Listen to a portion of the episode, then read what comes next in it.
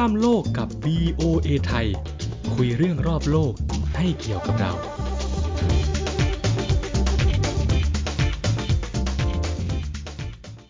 สวัสดีครับคุณผู้ฟัง กลับมาพบกันอีกครั้งครับ กับรายการคุยข้ามโลกกับ VOA ไทยดำเนินรายการจากกรุงเทพโดยผม ป้อเยี่ยมยุทธสุทธิฉายา และพี่อั๋นรัตพลอ่อนสนิทดำเนินรายการจากวอชิงตันดีซีครับ คุยข้ามโลกเมื่อ EP ที่แล้วเนี่ยได้พูดถึงปฐมบทสงครามยาเสพติดของสหรัฐนะครับ ที่เริ่มจากสมัยประธานาธิบดีริชาร์ดนิกสันนะครับที่ประกาศว่ายาเสพติดเนี่ยคือศัตรูอันดับหนึ่งในทางสาธารณะที่ต้องปราบปรามให้หมด มาจนถึงยุคโรนัลเรแกนนะครับที่การปราบปรามยาเสพติดเนี่ยส่งผลกระทบกินแดนเป็นวงกว้างจนทิ้งรอยแผลในสังคมมาถึงทุกวันนี้ครับ และใน EP ที่ 2 ของคุยข้ามโลกกับ VOA ไทยนะครับ ยังคงอยู่ในประเด็นของสงครามยาเสพติด ที่เมื่อเวลาผ่านไป ความ hardcore ค่อยๆ แปรเปลี่ยนเป็นการอภัยโทษครับ ส่วนรายละเอียดจะเป็นยังไงนั้น ไปรับฟังพร้อมๆ กันเลยครับ ทีนี้เนี่ยเราเล่ามาตามเส้นเวลาเนี่ยก็จะเห็นหมุดหมายสำคัญสำคัญมาแล้ว 2 หมุดหมายนะครับ อยากจะถามพี่อั๋นนะครับในฐานะที่ทำงานที่สหรัฐมายาวนาน แล้วก็ทำงานสื่อมาอย่างยาวนานเนี่ยครับ เท่าที่ผมค้นคว้ามาเนี่ยนโยบายการปราบปรามยาเสพติดที่เป็นหมุดหมายสำคัญสำคัญเนี่ยมันมาจากประธานาธิบดีฝั่งริพับลิกันซะเยอะนะครับทีนี้อันนี้มันเป็นข้อสังเกตที่ถูกต้องไหมครับพี่ตัวพรรคนี่มันมีนัยสำคัญกับทิศทางนโยบายยาเสพติดไหมครับ ครับจริง ๆพรรครีพับลิกันหรือเดโมแครตเนี่ยหรือไม่ไม่ว่าจะเป็นพรรคที่อยู่ประเทศใดก็ตามนะนักการเมืองหรือว่าคนทำงานภาคนโยบาย ก็ไม่มีใครอยากเห็นปัญหายาเสพติดถูกไหมฮะ ไม่มีใครอยากเห็นสังคมที่ไม่สงบเรียบร้อย ไม่มีใครอยากเห็นคนติดยาแล้วก็สร้างปัญหาที่บานปลาย กลายเป็นปัญหาอาชญากรรมนะไม่มีใครอยากเห็นเยาวชนที่อนาคตเนี่ยถูกตัดทอนด้วยยาเสพติด แต่ว่าจะบอกว่าริพับลิกันกับเดโมแครตเนี่ยมองปัญหานี้ต่างกันหรือไม่ คิดว่ามีตัวอย่างเยอะครับป้อเราเห็นนโยบายที่แข็งขันของริพับลิกันนะภายใต้สโลแกนว่า law and order ก็คือว่าทำให้บ้านเมืองเนี่ยมีระเบียบเรียบร้อยโดยใช้กฎหมายนะเป็นแนวทางที่แข็งขัน เป็นแนวทางที่รวดเร็ว เป็นแนวทางที่เห็นผลจับต้องได้ แล้วก็ท้ายที่สุดก็คือไฮไลท์ว่ามันหาเสียงได้ใช่ไหมครับทางการเมืองเราเห็นนักการเมืองรีพับลิกันที่ประสบความสำเร็จด้วยนโยบาย law and order ทั้งเรื่องปัญหายาเสพติด ทั้งเรื่องการปราบปรามอาชญากรรม ซึ่งหลายส่วนก็คือทับกัน แล้วก็ยึดโยงผูกกันนะครับ อย่างเช่นอดีตนายกเทศมนตรีนิวยอร์กนะฮะรูดอฟจูเลียนีแล้วก็นักการเมืองอเมริกันหลายคนที่ใช้นโยบายแข็งขันเหล่านี้ ในช่วงที่ดำรงตำแหน่งคนก็นิยมนะฮะเพราะว่าสามารถแก้ไขปัญหาเหล่านี้ได้ได้อย่างมีประสิทธิภาพแต่แต่หลังจากนั้นนะในอย่างเช่นในกรณีของจูเลียนี่ก็คือ หลังจากนั้นก็อีกเรื่องหนึ่งแต่เราพูดถึงผลงานของเขาในการดูแลเรื่องอาชญากรรมในนิวยอร์กในตอนนั้นนะ แต่ในขณะเดียวกันเดโมแครตมองผ่านแว่นตาที่แตกต่างกันนะครับ ก็คือพอเห็นปัญหายาเสพติดแล้วเดโมแครตมองว่าเป็นปัญหาระดับชุมชนนะ เป็นปัญหาที่มีกลุ่มคนที่มีความอ่อนไหวทางเศรษฐกิจทางสังคมนะโตมาด้วยคือโตมาพร้อมกับอะไรต่างๆที่ถูกส่งต่อมาจากรุ่นสู่รุ่นที่เป็นการกดทับ ปัญหาเศรษฐกิจเนี่ยชัดเจนเลยว่า คือถ้าคุณพ่อคุณแม่ในครอบครัวไม่มีงานทำแล้วก็ประสบปัญหาทางเศรษฐกิจแล้วเนี่ยลูกๆก็ไม่ได้มีโอกาสที่จะรับการศึกษา ลูกๆก็จะกลายเป็นคนที่เป็นกลุ่มอ่อนไหวอีกชั้นหนึ่งนะอีกเจเนอเรชันหนึ่งแล้วก็อ่อนไหวที่จะอยู่ในชุมชนที่มีปัญหาอาชญากรรมที่ปัญหายาเสพติด คือถ้ามองด้วยแว่นตานี้เนี่ยเดโมแครตก็จะมีแนวทางที่ดีล รือว่าจัดการกับปัญหาเนี่ยแตกต่างกันก็คือ เป็นการให้โอกาสนะเป็นการแง้มประตู เปิดประตูให้คนเนี่ยได้ได้ก้าวข้ามผ่านความยากของชีวิต แล้วก็เปลี่ยนตัวเองให้มีความเสี่ยงน้อยลงจากปัญหายาเสพติดเดโมแครตมองด้วยแว่นตานี้แล้วพบว่าทำไมเราไม่ให้สวัสดิการคนเหล่านี้นะให้มีการศึกษาฟรี ให้มีการเข้าถึงของการดูแลภาครัฐได้มากขึ้น แล้วก็ในที่สุดแล้วเนี่ยเชื่อว่าเป็นบันไดที่ทำให้คนเหล่านี้เนะเดินก้าวเข้ามาสู่โลกที่ปลอดยาเสพติดมากขึ้น ไกลจากปัญหายาเสพติดมากขึ้น แต่ว่าสวัสดิการรัฐก็จะถูกวิพากษ์วิจารณ์วิจารณ์ว่าเป็นการใช้เงินในปริมาณมาก สร้างหนี้ให้กับภาครัฐ ขาดวินัยทางการเงินนะก็เป็นสิ่งที่ เรียกว่าชนกันในเชิงปรัชญาของรัฐ ซึ่งในที่สุดแล้วก็โดนด้วยเรื่องของการมองปัญหาอาชญากรรมยาเสพติดที่ต่างกัน อ๋อครับ ก็คือมองไปเรื่องเดียวกันนั่นแหละ แต่ว่ามองต้นตอปัญหาจากคนละจุดก็เลยทำให้วิธีแก้ปัญหามันแตกต่างกันไปด้วยอย่างนั้นใช่ไหมครับ ครับ อ่า ครับผม ทีนี้ก็จะขยับมาที่สมัยประธานาธิบดีบิลคลินตันครับ ผมเข้าใจว่าในช่วงที่คลินตันดำรงตำแหน่งนี้เป็นช่วงที่ พี่อั๋นไปทำงานที่สหรัฐแล้วใช่ไหมนะครับ ใช่ครับคลินตันเป็นประธานาธิบดีฝั่งเดโมแครตตอนนั้นยังไม่เริ่มงานนะคลินตันนี่ผมยังเป็นนักศึกษาอยู่เอ่อสมัยคลินตันนี่ก็คือเอ่อมาเรียนที่อเมริกาครับ แล้วก็เอ่อก็ได้เห็นปัญหาเหมือนกันนะ ในในสังคมอเมริกันตอนนั้นที่เป็นนักเรียนอยู่ แม้ว่าจะเป็นท่าทีในช่วงหาเสียงนะว่าจะเน้นเรื่องการบำบัดมากกว่าการคุมขัง แต่จากการดำรงตำแหน่งไม่กี่เดือนเนี่ย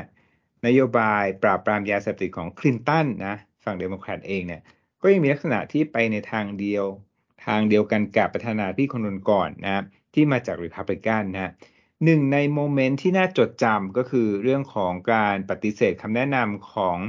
U.S. Sentencing Commission เป็นคณะกรรมการเรื่องการลงโทษนะเรื่องการแก้ไขปัญหา เรื่องฐานการลงโทษของโคเคนแบบเกรด แล้วก็ครักโคเคน ซึ่งเรื่องนี้เนี่ยมีปัญหามาตั้งแต่สมัยเรแกนแล้วก็ผูกการเปรียบเทียบอัตราโทษต่างๆ ของผู้ค้าโคเคนแบบครกเอาไว้กับอัตราโทษของการค้าโคเคนแบบเกรดในอัตราส่วนต่างกันถึง 100 ต่อ1นะะจะย่อยก็คือว่าตัวอย่างนะคนที่โดนจับในการขายครักโคเคนน้ำหนัก 5 กรัมมีโทษเท่ากับการค้าโคเคนแบบเกรด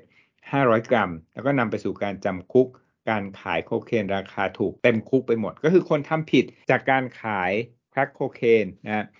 ซึ่งมีราคาถูกเนี่ยถูกจับแล้วก็เจอโทษหนักกว่าโคเคนแบบเกรดนอกจากนั้นยังเป็นเรื่องที่มีรายงานตามหน้าสื่อด้วยนะครับ ในปี 2541 ว่าคลินตันยังได้ปฏิเสธ ข้อเสนอแนะของรัฐมนตรีกระทรวงสาธารณสุขนะเรื่องการ ปลดข้อกำหนดจากส่วนกลางที่ห้ามไม่ให้รัฐสนับสนุนโครงการ ให้ผู้ใช้ยาเสพติดเอาเข็มฉีดยาเก่ามาแลกเข็มฉีดยาใหม่ เพื่อป้องกันการแพร่กระจายของโรคเอดส์ในตอนนั้นนะครับ เรื่องนี้เนี่ยมีอดีตยาวนะแต่ว่าผมว่ายุคนั้นทางคลินตันเองหรือว่าสังคมโดยรวมเองเนี่ยก็ยังไม่ได้ตกตะกอนเรื่องมุมมองประเด็นสังคมที่เกี่ยวข้องกับเอดส์นะ เรื่องมุมมองของกลุ่มคนรักเพศเดียวกัน ตอนนั้นก็ยังเป็นประเด็นที่ยังไม่ได้เปิดเสรีนะนี่ถามป้อเหมือนกันว่า ข้อมูลหลังยุคมิเลเนียมนะฮะหรือว่าหลังทศวรรษที่ 2000 เนี่ย มีนโยบายยาเสพติดเป็นยังไงบ้างครับ หลังจากยุคมิเลเนียมนะครับ ก็จะเริ่มเห็นนโยบายยาเสพติดในสหรัฐเนี่ย อาจจะพูดได้ว่ามีความมีเหตุมีผลมากขึ้น นโยบายการปราบปรามแบบดุเดือดเนี่ยมันส่งผลกระทบกับประชาชนมาก ๆนะครับ โดยเฉพาะประชากรที่อ่อนไหวในทางสังคมเศรษฐกิจนะครับ ก็ตกเป็นจำเลยกันหมดนะครับโรคโรงโรคสารเป็นจำนวนมากนะครับ อย่างที่พูดได้ฟังก็คือเรื่อง mass incarceration ซึ่งพอเวลาผ่านไปเนี่ยคนก็เห็นว่าปัญหายาเสพติดเนี่ยมันยังคงอยู่นะครับโอ้จับยังไงก็ยังไม่หมด ปราบยังไงก็ยังไม่หมดยังมีอยู่เรื่อยๆ แถม อัตราการติดยาเสพติดในหมู่วัยรุ่นเนี่ยก็ยังเพิ่มขึ้นด้วยนะครับ แม้ว่าจะมีการปราบปรามอย่างหนักหน่วงนะครับ รวมถึงไม่ว่าจะมีนโยบายรณรงค์จัสเซโนอะไรก็ตามนะครับ แต่ว่ายังมีแบบเยาวรุ่นเสพยากันอยู่เยอะนะครับ ทีนี้หนึ่งตัวอย่างที่เป็นภาพสะท้อนเนี่ยก็คือ รายงานจากกระทรวงยุติธรรมสหรัฐนะครับ ที่ระบุว่าในปี 2000 เนี่ยเด็กเกรด 12 นะครับ เกรด 12 ก็ประมาณม .6 ประเทศไทยครับ จำนวนมากกว่าครึ่งเนี่ยในสหรัฐเนี่ยมีประวัติเคยใช้ยาเสพติดที่ผิดกฎหมายมาแล้วอย่างน้อยหนึ่งครั้งนะครับ กลายเป็นว่า just say no อาจจะตอนนั้นก็อาจจะกลายเป็นแบบ just try it once อะไรนะครับ เพราะว่าแบบลองกันมาแล้วอย่างน้อยหนึ่งครั้งเนี่ยจำนวนมากกว่าครึ่งนะครับ แล้วก็จำนวนวัยรุ่นที่เคยเสพยาเนี่ยก็มีอัตราส่วนที่เพิ่มขึ้นนะครับ ในช่วงทศวรรษ 1990 ถึง 2000 นะครับ ทีนี้เนี่ย ในยุคของประธานาธิบดีจอร์จ W. บุชนะครับกระแสความรุนแรงของการทำสงครามยาเสพติดเนี่ยมันก็ลดลง แต่ก็ยังมีการบุกเข้าค้น แล้วก็จับกลุ่มการใช้ยาเสพติดในครัวเรือนอย่างต่อเนื่องนะครับ ทั้งนี้ทั้งนั้นเนี่ยการปราบปรามยาเสพติดที่ดำเนินไปเนี่ย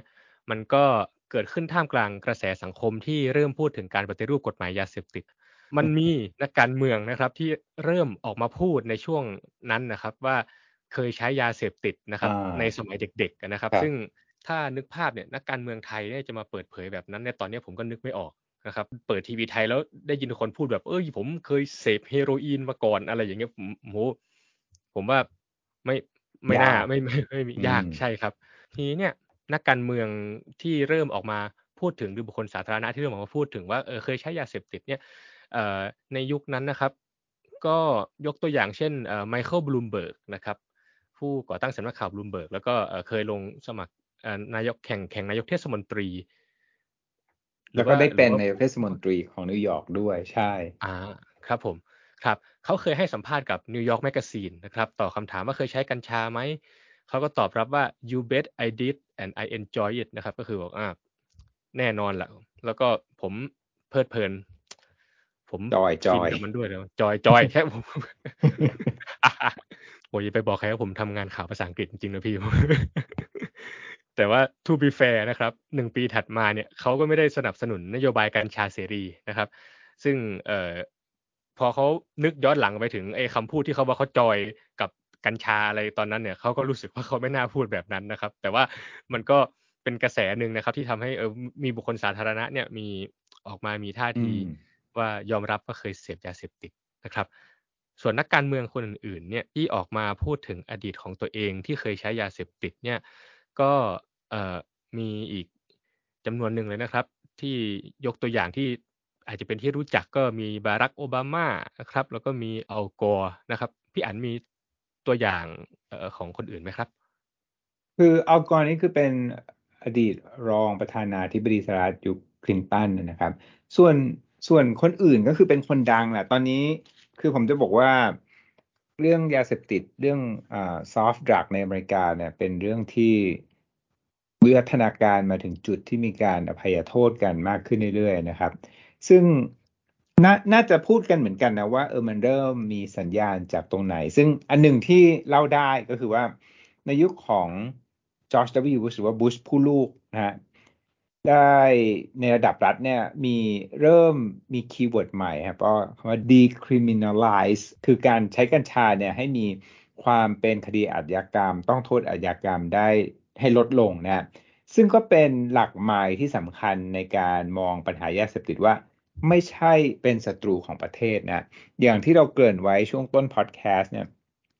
วักทองของนิกสันบอกว่าศัตรูอันดับหนึ่งคือปัญหายาเสพติดใช่ไหม พอมาบุชผู้ลูกนะเริ่มพูดเลยว่าเออเป็นสัญญาณที่ไม่ใช่ศัตรูของประเทศ และมีการลดตราบาป แล้วก็ลดบทลงโทษลงนะฮะหนึ่งในทิศทางนี้นะสมัยบุชผู้ลูกก็คือกฎหมายในวันวัน Good Samaritan Law นะเป็นความพยายามที่คนที่เสพยาแล้วเกิดปัญหา OD หรือว่า overdose เนี่ยสามารถขอความช่วยเหลือจากตำรวจได้ครับซึ่งตรงนี้เป็นหนึ่งใน ประเด็นสำคัญ แล้วก็พัฒนาการสำคัญจะว่าอย่างนั้นดีไหมว่าโดยความเชื่อโดยทั่วไปแล้วเนี่ย คนที่ติดยาเสพติดกับตำรวจเนี่ยมักจะมีปัญหากันใช่ไหมแต่ตอนนี้เนี่ยเรื่องของการมีกฎหมายที่อนุญาตให้ผู้เสพติดเนี่ยเข้าถึงความช่วยเหลือจากตำรวจได้เนี่ย ถือว่าสำคัญมากนะ แต่ว่าทั้งนี้ทั้งนั้นเนี่ยก็ยังมีเงื่อนไขว่า หากครอบครองยาเสพติดประเภทไหนเท่าไหร่ แล้วจะโดนจับอันนี้ก็ยังคงเป็นประเด็น ที่ต้องดูรายละเอียดต่อไป ก็ยังมีการยังมีการบังคับใช้กฎหมายสำหรับในลักษณะของผู้ค้านะแต่ว่ากฎหมายในวันวัน Good Samaritan Law เนี่ยคิดว่าเป็นการช่วยคนที่อยู่ใน เรียกว่าขั้นวิกฤตให้ได้รับความช่วยเหลือได้นะครับ ทีนี้เราคุยกันเรื่องสหรัฐมาเยอะแล้วก็อยากจะถามเหมือนกันว่าถ้ามองย้อนกลับไปที่ไทยนะมันเปรียบเทียบกันได้หรือไม่แล้วเราเห็นอะไรจากเรื่องนี้บ้างครับ ผมคิดว่าเรื่องนี้นะครับพี่อันมีมุมที่น่าสนใจอยู่สองมุมครับพี่ มุมแรกนะครับ การปราบปรามยาเสพติดของสหรัฐแบบ hardcore เนี่ยมันส่งผลกระทบทางการเมือง ไปยังส่วนอื่นๆของโลกเหมือนกันนะครับ อย่างสมัยนิกสันนะครับ ตอนที่ทิศทางการปราบยาเสพติดมันเบนไปทาง hardcore เนี่ยมันก็มีการประกาศว่าให้นักการทูตของสหรัฐในพื้นที่ที่มีชื่อเสียงเรื่องการผลิตยาเสพติด หรือเป็นเส้นทางลำเลียงยาเสพติดเนี่ยหาทางแก้ไขปัญหานี้กับประเทศที่ตนเองอยู่ครับ ซึ่งหนึ่งในนั้นก็มีไทยด้วยนะครับเป็นที่รู้กันนะครับในช่วงนั้นว่าชายแดนตอนเหนือของไทยที่ติดกับลาวแล้วก็พม่าเนี่ยมันมีชื่อเรียกกันว่าสามเหลี่ยมทองคำนะครับ ก็เป็นเส้นทางลำเลียงแล้วก็ผลิตยาเสพติดที่เรียกว่าขึ้นชื่อลือชานะครับพอนโยบายการปราบปรามยาเสพติดของสหรัฐเปลี่ยนเนี่ย บทบาทของพื้นที่นี้ในเรื่องการค้ายาก็เปลี่ยนไปครับพวกนายทุนและขุนศึกเนี่ยที่ใช้ยาเสพติดเป็นช่องทางสร้างความมั่งคั่ง หรือว่าเอาทุนรอนไปติดอาวุธสู้รบกับศัตรูเนี่ยก็ได้รับผลกระทบอย่างหนักครับจากแรงกดดันจากทางสหรัฐ ซึ่งก็ส่งผลในทางการเมืองในภูมิภาคด้วยเหมือนกันนะครับ อีกเรื่องนะครับพี่ผมคิดว่าการจัดการยาเสพติดของสหรัฐเนี่ยเหมือนเป็น ต้นแบบเหมือนเป็นทางลมให้กับนโยบายการจัดการยาเสพติดในที่อื่นๆ ของโลกด้วยนะครับ อย่างในไทยเนี่ยในช่วงปี 2003 นะครับ ที่นายกทักษิณเนี่ยประกาศสงครามกับยาเสพติดเนี่ยก็มีการยกให้ยาเสพติดเป็นวาระแห่งชาตินะครับ แล้วก็กำหนดเป้าหมายลดผู้เกี่ยวข้องกับยาเสพติดให้ได้ร้อยเปอร์เซ็นต์ภายใน 3 เดือน ถ้านับรวมกับวิธีการปฏิบัติการของทางเจ้าหน้าที่เนี่ยก็จะพบว่าสามารถเรียกได้นะครับว่า เป็นการใช้ท่าทีที่ขึงขังแล้วก็ดุดัน ซึ่งในบริบทของไทยเนี่ยมันก็นำไปสู่การปราบปรามยาเสพติดอย่างกว้างขวางนะครับ แต่ในอีกทางหนึ่งเนี่ยก็นำไปสู่การตัดตอนกระบวนการซื้อขายยาเสพติด มีการจับกลุ่มผู้เกี่ยวข้องกับยาเสพติดได้เยอะครับ แต่ว่าอัตราคดีฆาตกรรม แล้วก็อัตราวิสามันฆาตกรรมที่เกี่ยวข้องกับยาเสพติดก็เยอะขึ้นเป็นเงาตามตัวเหมือนกันครับ สมัยนั้นเนี่ยเเรารู้จักกันในชื่อเล่นว่าฆ่าตัดตอนนะครับ ก็มีหลายกรณีนะครับที่การฆ่าเนี่ยเกิดจากการตกเป็นผู้ต้องสงสัยหรือว่าถูกชี้เป้าเท่านั้นนะครับ ก็มีข้อวิจารณ์ขององค์กรด้านสิทธิมนุษยชนในช่วงนั้นเนี่ยวิจารณ์เรื่องนี้อย่างรุนแรงนะครับ ว่าเป็นการละเมิดสิทธิมนุษยชน เป็นการบิดเบือนหลักนิติรัฐ แล้วก็ลอยนวลพ้นผิดนะครับของเจ้าหน้าที่นะครับที่อาจจะกระทำการวิสามันฆาตกรรม หรือว่ากระทำอะไรที่นอกเหนือจากหลักการทางกฎหมายไป แล้วก็ไม่ได้รับ ความยุติธรรมนะครับ นอกจากนั้นนะครับการปราบปรามยาเสพติดอย่างหนักหน่วงเนี่ยยังส่งผลกระทบมาจนถึงทุกวันนี้ ในรูปแบบของผู้ต้องขังในคุกไทยนะครับ สถิติเมื่อวันที่ 1 พฤศจิกายน 65 นะครับ จากกรมราชทัณฑ์เนี่ยระบุว่าผู้ต้องขังในคุกไทยนะครับ สัดส่วนราวๆ 79%นะครับยังเป็นคดียาเสพติดอยู่ครับผม ตัดมาที่ยุคปัจจุบันที่เราคุยกันนะครับก็คือ ปลายปี 2565 นะครับ นโยบายปลดล็อกกัญชาที่พักภูมิใจไทยนำเสนอเนี่ยก็เป็น Talk of the Town นะครับ ซึ่งก็ต้องบอกว่าไทยเนี่ยไม่ใช่ประเทศแรกที่เลิกมองกัญชาเป็นสิ่งที่ผิดกฎหมายซะทีเดียวนะครับ ที่สหรัฐเนี่ยก็มีรัฐที่ปลดล็อกกัญชาให้สามารถใช้ในทางการแพทย์ได้ตั้งแต่สมัยทศวรรษ 1990 ถึง 2000 นะครับ ต่อมาก็มีบางรัฐที่ออกกฎหมายให้สามารถใช้กัญชาในทางสันทนาการในหมู่ผู้ใหญ่ได้ด้วยนะครับ ซึ่งนอกจากสหรัฐแล้วนะก็ยังมีประเทศอื่นที่ทำอย่างนั้นเหมือนกันนะครับ อย่างเนเธอร์แลนด์หรืออุรุกวัย ก็มองได้ว่าไทยเนี่ยก็เกาะเกี่ยวโมเมนตัมการเปลี่ยนแปลงมาจากหลาย ๆ ประเทศก่อนหน้า ล่าสุดนะครับ เมื่อเดือนตุลาคม 2565 เนี่ย ประธานาธิบดีโจไบเดนของสหรัฐเองเนี่ยก็ออกคำสั่งอภัยโทษนักโทษคดีกัญชาเป็นหลักหมื่นคนเลยนะครับ ก็อาจจะเป็นหนึ่งในหมุดหมายสำคัญสำหรับสังคมไทยอีกอันนะครับ ที่เวลาเราถกเถียงในเรื่องการมีอยู่ของกฎหมายกัญชาเนี่ยซึ่งตอนนี้ก็ยังลูกผีลูกคนนะครับ มีการถอดกัญชาออกจากบัญชียาเสพติดไปแล้ว แต่ก็ยังไม่มีกฎหมายควบคุมการใช้งานแบบชัดเจน แต่ว่าในขณะเดียวกันเนี่ยผลิตภัณฑ์กัญชาก็ตอนนี้เต็มท้องตลาดนะครับ ทั้งน้ำผสมกัญชาเอยต้นเอยช่อดอกก็มีนะครับ ก็คือ ทำเหมือนออกจากบัญชียาเสพติดปุ๊บก็คือทุกสิ่งทุกอย่างก็โตในชั่วข้ามคืนนะครับ มันก็เป็นบริบทในสังคมไทยนะครับ ที่มองการควบคุมแล้วก็ใช้งานกัญชานะครับจากต่างมุม คือบางคนเนี่ยก็มองโอกาสทางเศรษฐกิจเป็นตัวตั้ง บางคนก็มองเห็นโอกาสทางสันทนาการเป็นตัวตั้งที่ปลายทาง แต่ว่าบางคนเนี่ยก็มองเห็นพิษภัยจากสังคมเป็นตัวตั้ง ความห่วงกังวลเนี่ยก็นำไปสู่ความตั้งใจ ในการแก้ไขปัญหาที่จะเกิดจากกัญชาเนี่ยไปคนละทางนะครับ ก็มองคนละเรื่องมีวิธีแก้ปัญหาคนละมุม ผมคิดว่าอันนี้ก็น่าจะเหมือนกับสิ่งที่สังคมสหรัฐเป็นเหมือนกันใช่ไหมครับพี่อันครับอย่างเราเห็นหลายตัวอย่างนะเมื่อกี้นี้เวลาคุยถึงพรรคเดโมแครตแล้วก็รีพับลิกันซึ่งส่วนหนึ่งอะมันก็เป็นเรื่องของวิวัฒนาการด้านกรอบความคิดของสังคมด้วยอย่างเช่น อย่างในกรณีของการมองปัญหายาเสพติดของการใช้เข็มนะในกลุ่มบางกลุ่ม กลุ่มรักร่วมเพศ กลุ่มที่มีความเสี่ยงต่อเอดส์อะไรเหล่านี้ก็มันก็มีความเปลี่ยนเปลี่ยนแปลงไปตามตามการเวลา แต่ทั้งนี้ทั้งนั้นนะ ก็คนที่คิดว่ามาตรการที่มีประสิทธิภาพในการปราบปรามยาเสพติด ในอเมริกาก็ยังเป็นยังคงมีสองแนวทางนะการการมองแบบอยากจะให้ผลเห็นผลชัดเจนด้วยการปราบปรามจับกลุ่ม ใช้กฎหมายอย่างแข็งขันก็มีกับการเยียวยา การเปิดประตูให้คนได้หลุดออกมาจากสภาพที่มีความเสี่ยงก็ก็เป็นอยู่นะแล้วในที่สุดแล้วเนี่ยความหลากหลายของความคิดมันก็นำไปสู่อ่าถ้าคือถ้าบรรยากาศทางการเมืองเอื้ออำนวยนะมันก็คือนำไปสู่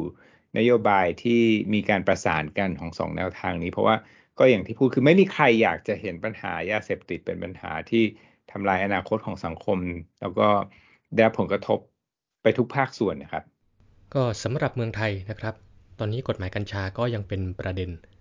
อยู่ว่าจะพิจารณากฎหมายไปในทางไหนนะครับ บางคนก็อยากเพิ่มการควบคุมให้มากขึ้น บางคนก็อยากให้รายละเอียดมันชัดเจนขึ้น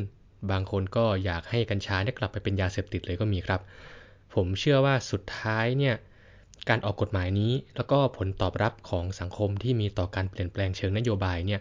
ก็จะเป็นหนึ่งในประเด็นที่ชี้วัดบรรยากาศของสังคมไทยต่อยาเสพติดที่น่าจับตามองครับพี่อัน ไม่รู้ว่าทางอเมริกานี่มีลักษณะอะไรอย่างนี้ เกิดขึ้นอยู่หรือเปล่าครับในปัจจุบัน ครับและอีกเรื่องที่ต้องหาเวลาคุยกันในโอกาสต่อไป คือวิกฤต สารเสพติดเฟนทานอลที่สกัดจากฝิ่นในยาแก้ปวดนะครับ คงมีเวลาคุยกันในอนาคตนะครับป้อ ครับและนั่นก็คือ EP ที่ 2 ของคุยข้ามโลกกับ VOA ไทยครับ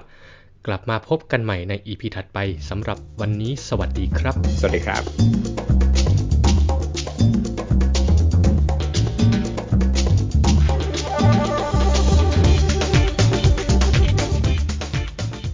ติดตามพอดแคสต์ของ VOA ไทยได้ที่ช่องทาง Google Podcast Spotify และ YouTube Channel รวมทั้งข่าวสารของเราที่ Facebook Twitter Instagram และ voa thai com นะครับ